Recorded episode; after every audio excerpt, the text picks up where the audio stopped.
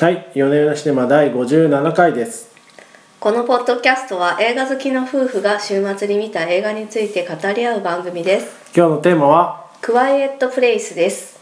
低予算ながら全米初登場ナンバーワンヒットを記録し全世界で興行成績は3億ドルを突破した新感覚スリラー音に反応して人間を襲うクリーチャーによって荒廃した世界で生き残った一組の家族がいましたわずかな音ですら聞き分けるクリーチャーから身を守るため一家は手話を使い裸足で歩き音を立てないように細心の注意を払って生活していますしかし母エブリンの出産を控え一家は窮地に立たされるのですがというお話です主演はオールに「オール・ユー・ニード・イズ・キル」ボーダーラインのエミリー・ブラントエミリー・ブラントの夫で俳優のジョン・クラシンスキーが初のメガホンを取っていますということですーなんか緻密に構成されたって感じでしたね。これねあのすごく脚本もうまいなって思いましたしうあんとサウンドデザインがいいですよねあのの話いきなりしちゃいます、はいまあそうですね「クワイエット・プレイス」っていうだけあってその音をね立てちゃいけないっていうっていう設そう定設定なんですよだからこそ光りますねサウンドデザイン。そうなんですよでセリフもなくて全部手話なんですよね、うんうんであのみんな音を立てちゃいけないのでもう静かに暮らしているん非ですよ常に緊張感ありますね。はいでその中でちょっとした音が鳴ると、うんもう観客としてはヒッてこう飛び上がってしまうっていうところがありまして、そのシーンと静かな時間を貯めておいてハッて驚かせるっていうそうです演出がうね。まいなっていうふうそうにですね。思いましたね。うんありそうでなかったですねこの設定ね。この設定ね実はあの直近であるんだ。はいあの音を立てちゃいけない映画っていうのあ、で音を立っちゃいけないシリーズみたいなのがあるんシリだ。ーズシリーズというか全くあの全然違うクリエイターの方が作ってるんですけど「ドントブリーズ」っていうへあえ。の映画がありましてでこれもあのなんて言うんでしょうねものすごくあのみ目の見えないおじいちゃんの家に若者たちが強盗に押しかけるんだけど、そのじいちゃんが超う絶聴覚を持っていてちょっとした物音を立てると殺されてしまうっていう設定ああ、なんまあですね。近いですね。はい、うんでまあそのドントブリーズはそのそのおじいちゃんの家っていうせ密室の中で起こる、うんあの話なんですけどここのさこっちの作品ではそうじゃないじゃないですか外もうん全部使って、そうですねはい、あのロケーション的にはあちこち行けるんでその辺は映画的なスペクタルスペクタクルもあって面白いんじゃうないかなっていうふうにん。まあなんか世界中がこのモンスターにやられちゃった後みたいなとそういういねう設定なんですよね。四百何十七十何日目みたいなね。うんうんはいそうなんですよ結構わかりやすいですよねそういう設定が。そういう設定ね実はあの最近見たネットフリックス映画の「バードケージ」っていうのがあるんですけどそっちはねあのバ目ードをケージでしたっけ？あれは違うんだっけバードボックス？はいバードボックスがごめほうほうんバードボックスだはい。そはれいっはて。いうやつうんに関してはあの目を開けるとうん幻覚みたいなのを見ちゃってそれで自分で自殺をしてしまうってほいううほう設定なんですよだからなるほ絶ど対あの外で目を開けちゃいけない常にこう目は隠しをして移動しなきゃいけないっていう設定なんですけど、まあ、これも似てますよねそういう確かにシチュエーションスリラーあ。っていうかそうですね。うん何か五そう感のいう一設個定を与えておいて五感オの一フにして個とそうですね封じられてうん確かに似てますうんねうんっていうところは似ていますうんそうですねなんかまあそのシチュエーションの全体を伝えるのがすごいうまいなと思ってあの新聞の切り抜きでニューヨークでうんも、あ何万人死亡上海でも何万人死亡でこういうモンスターがもう襲いまくった後なんだっていううんのがねすごいこうスッと入ってくる感じでしたね。うんこれ言っていいのか分かりませんけど冒頭にその家族にとってそとても悲しい事故が起こるんですよね今回のねポッドキャストやっぱふ全然ネタバレなしで語るのはちょっと厳しいので、うんままああまあまだネタバレしちゃうかもしれませんがあの、そうおですね許しください。その事故っていうのがこの物語のその今の設定をものすごく伝えるっていうシークエンスでもあるしそうですね最初のシークエンスはそうですね。はあ、そのし長女のなんていうんだっけあの長女のリーガンちゃんですね、うんうんうんリーガンさんとお父さんがまあ、ちょっと確執がある感じなんで親す子けれの葛ども、藤がはあうんっていうでまあその2人の間のそのか、まあ、葛藤というかねその心が行き違ってしまっているっていう部分もその事件によって、うまあんもたらされているものなのでその辺りはあのすごくうまいのそれがまあ後々のクライマックスに効いてくるわけじゃないですか。そうですね、はい、そうですねということであいやこれネタバレなしで喋るのなかなか難しいですねそうなんですよねこれねそこはでも、まあ、言わない方がいいかそなと思うってですねやっぱネタありきやっぱこういう映画はネタありきですからねうん演出とかストーリーとかねあれもうなんかこう仕組みありきなんでちょっとねうんやっぱネタ言いたくないうん気持ちもありつつまあ喋っちゃいますけどね あそうですかそうですねでこの映画やっぱりいいなと思うのはそのシチュエーションスリラーというだけじゃなくてその家族の物語っていうのを織り込んできているところだなうとん思っていまして、そまのあさっそうき言でっすねたそのお父さんと長女との間の絆の再確認みたいなところがね、なんかそういうのも含めて私、はいやっぱ宇宙戦争を思い出しましたねああれもねトム・クルーズとあはいなんか息子トム・クルーズバージョンの娘あー思い出したわけなんですはい娘でしたっけ、うんうんとかあってあとなんか見知らぬねモンスターがやってきて、うんまあなんか宇宙戦争みたいにモンスターが登場のところからずっと描くっていうのはまあなんていうか基本ですけど今回ねもうすでに荒れ果てた状態から始まるっていううんのは安心ですよね。とあとやっぱりこう弱点がうんうん弱点があって、まあ、弱点自体は言いませんけれども、うんモンスターに隠された弱点があってそれを「うわーにゃー」みたいな うん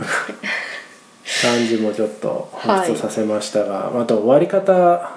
終わり方も良かったです、ね、終わり方も良かったおそういう終わりで来るかっていこうこで止めちゃうんですかみたいな、うんうんまあ、そこはねあの結構ひねりがあって良かったなとそう思でいますしたねね普通だったらあそこからねまあなんかこうどこかで見たようなシーンが続くところを割ともうええやろみたいな感じうん、うでん、切りますよね、斬新ですよね短いんですよねこれねこの映画1時間半でねあのでもそれがすごく良かったのでこうダラダラさせないというか、うんこう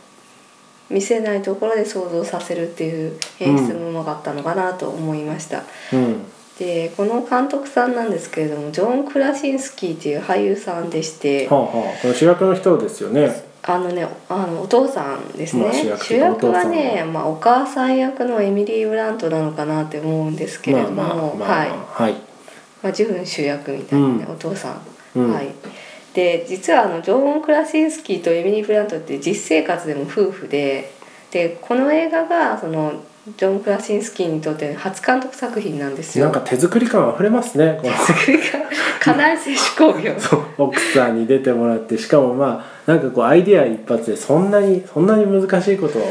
ああ、まあそうですね。ものすごい低予算で作られてる。まあまあ、そうだよ低ね予算って言ってもさっき見たら1700万ドルとかなんで、日本の映画に比べたら全然潤まあそ沢れ予なりに算なんだけど。モンスターとかバリバリ動いてるからうね、ん。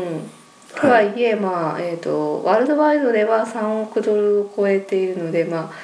少ない予算で10倍ぐらいのねお金うをん素晴ら稼しいいだっていうことでまあこのジョンさんもこれまでね実はあんまりパッとしない俳優さんだったわけですよあらまたそんなこと言っちゃいます言っちゃうとねあの有名なのがテレビシリーズの「ザ・オフィス」っていうやつまあパッとしなそうなタイト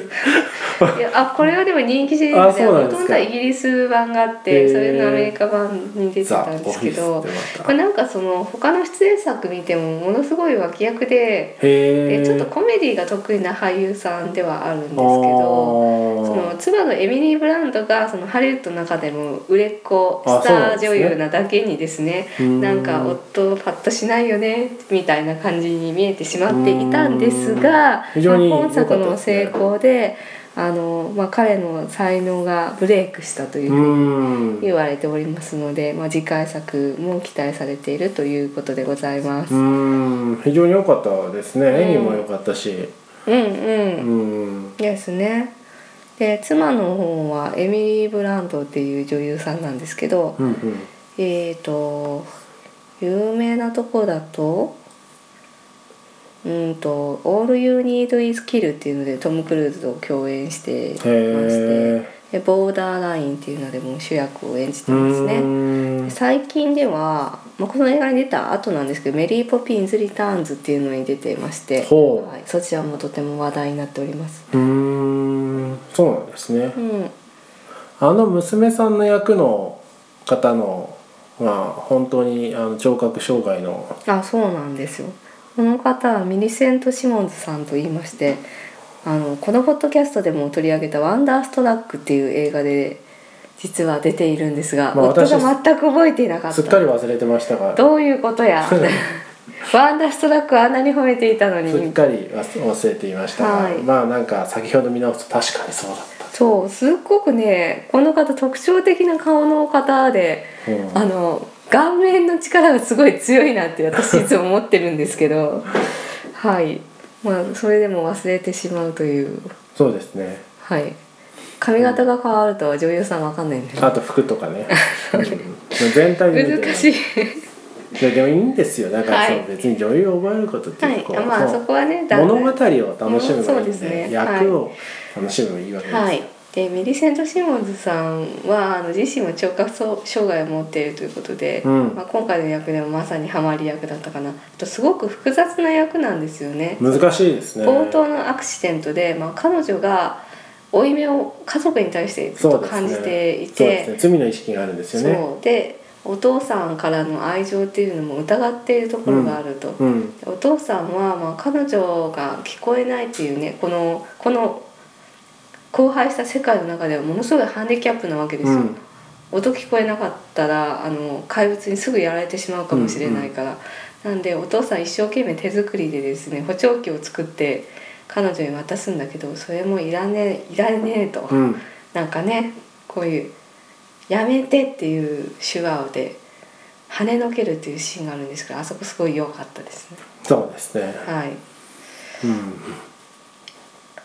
という形で、まあ、そういったお父さんとの間にもちょっとわだかまりがあるうんっていうような役なわけですよ。でそのあたりをもうちょっとした表情でねすごくうまく演じてブらっスしゃッとした感じなんですよね大体ね大体ブスッとしてるあ本当ムスッムスッとしてむすっとか、るうんまあ、いろんな表情を見せてくれてましたいやあのやっぱ今回も顔面が強いっていうか褒めてるんですすよごいね褒めてます褒めてます上手だな難しい表現すですごけどいいつも、うん、うんすごい微妙な感情とかをよく表現されているなというふうに思いました。でねその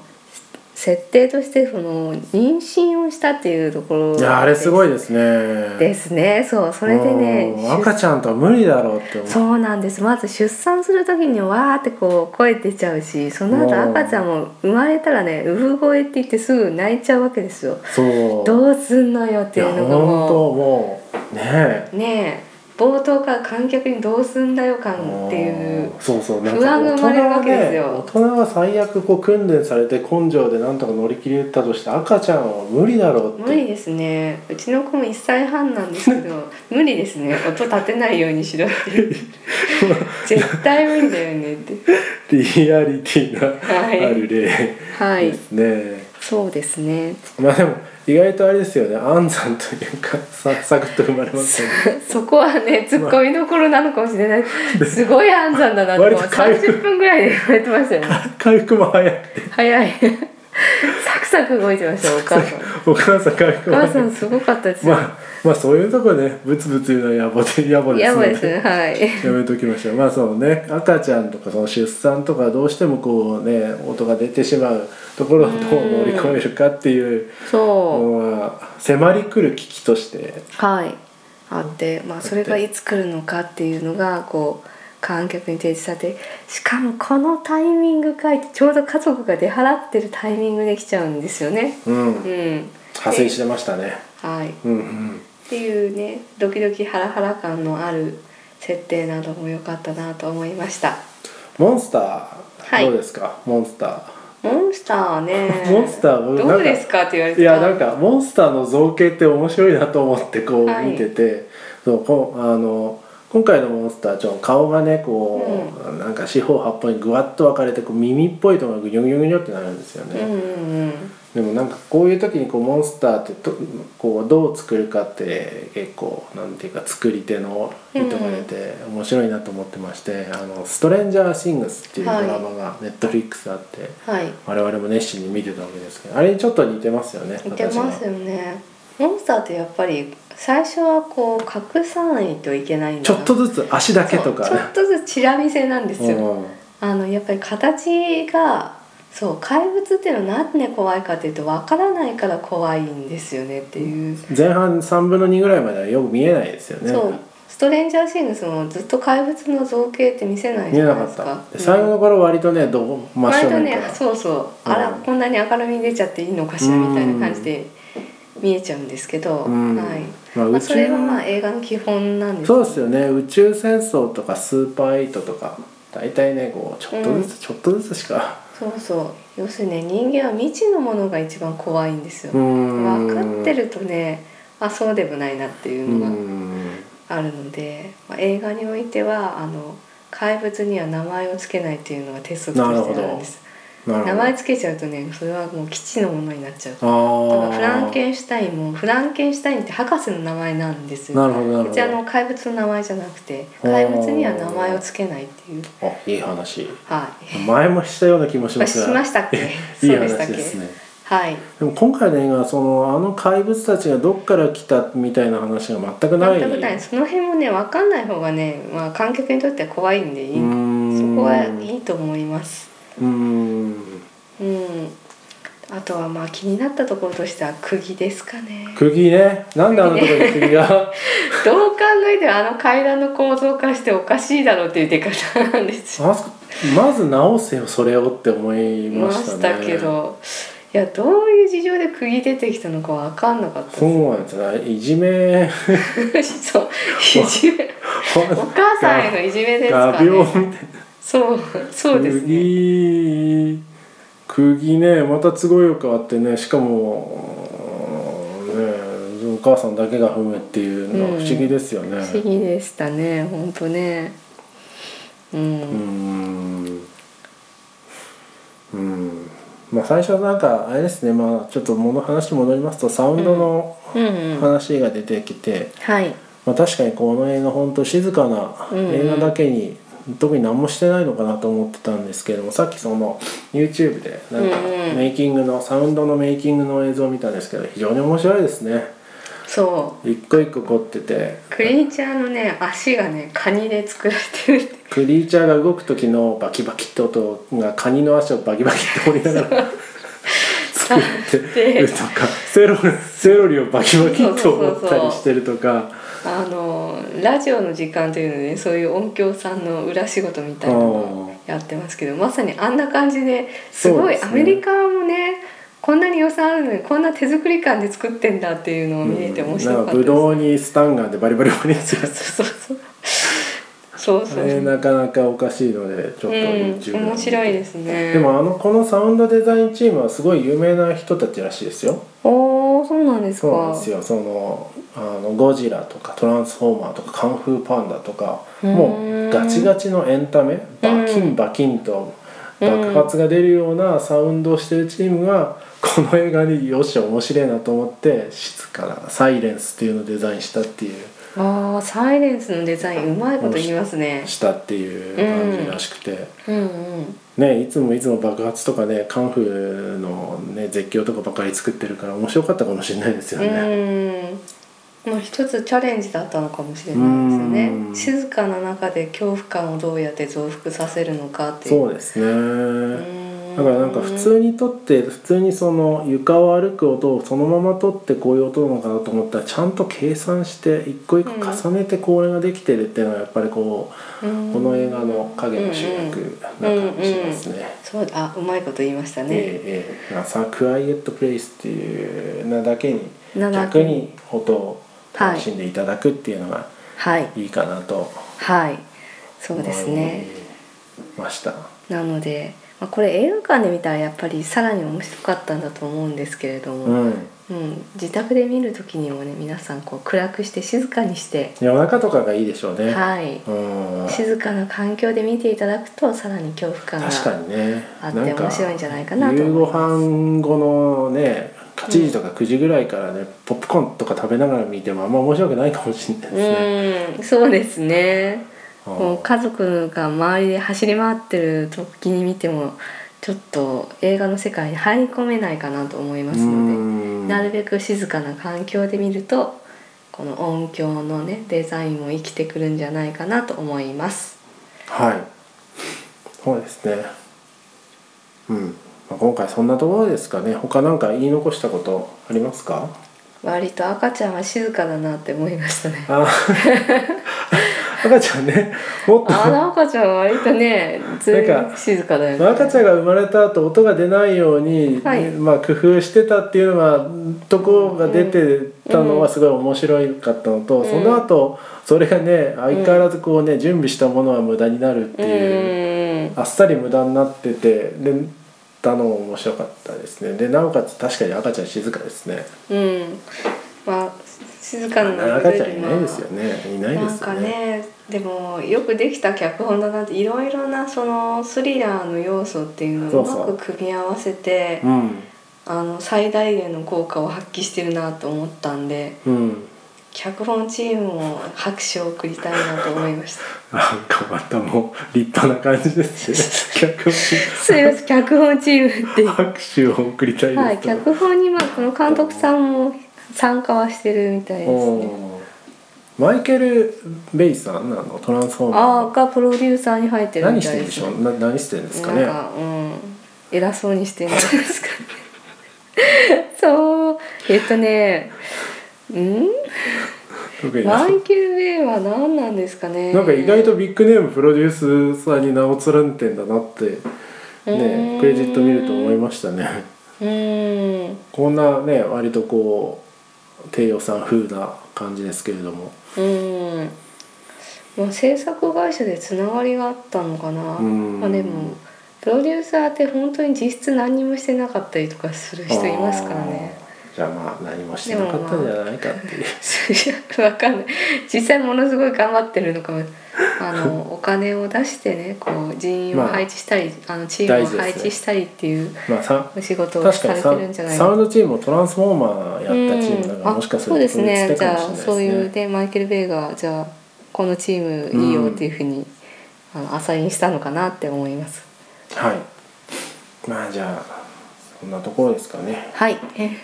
じゃあ今週はこの辺にしましょうか。はいありがとうございましたありがとうございました。あ、一個言い忘れた。はいこれ今週あれですよ。4年のシネマ1周年なんですよ。わーありがとうございましたっ あてり言ったがと後うになごんでざいすけまれしどもた。はいそうですね。先何ですか21日はいで1周年迎えまして。めでたく皆様リスナーの皆様のおかげでそうですねはい1周年を続迎えけるてこられたのも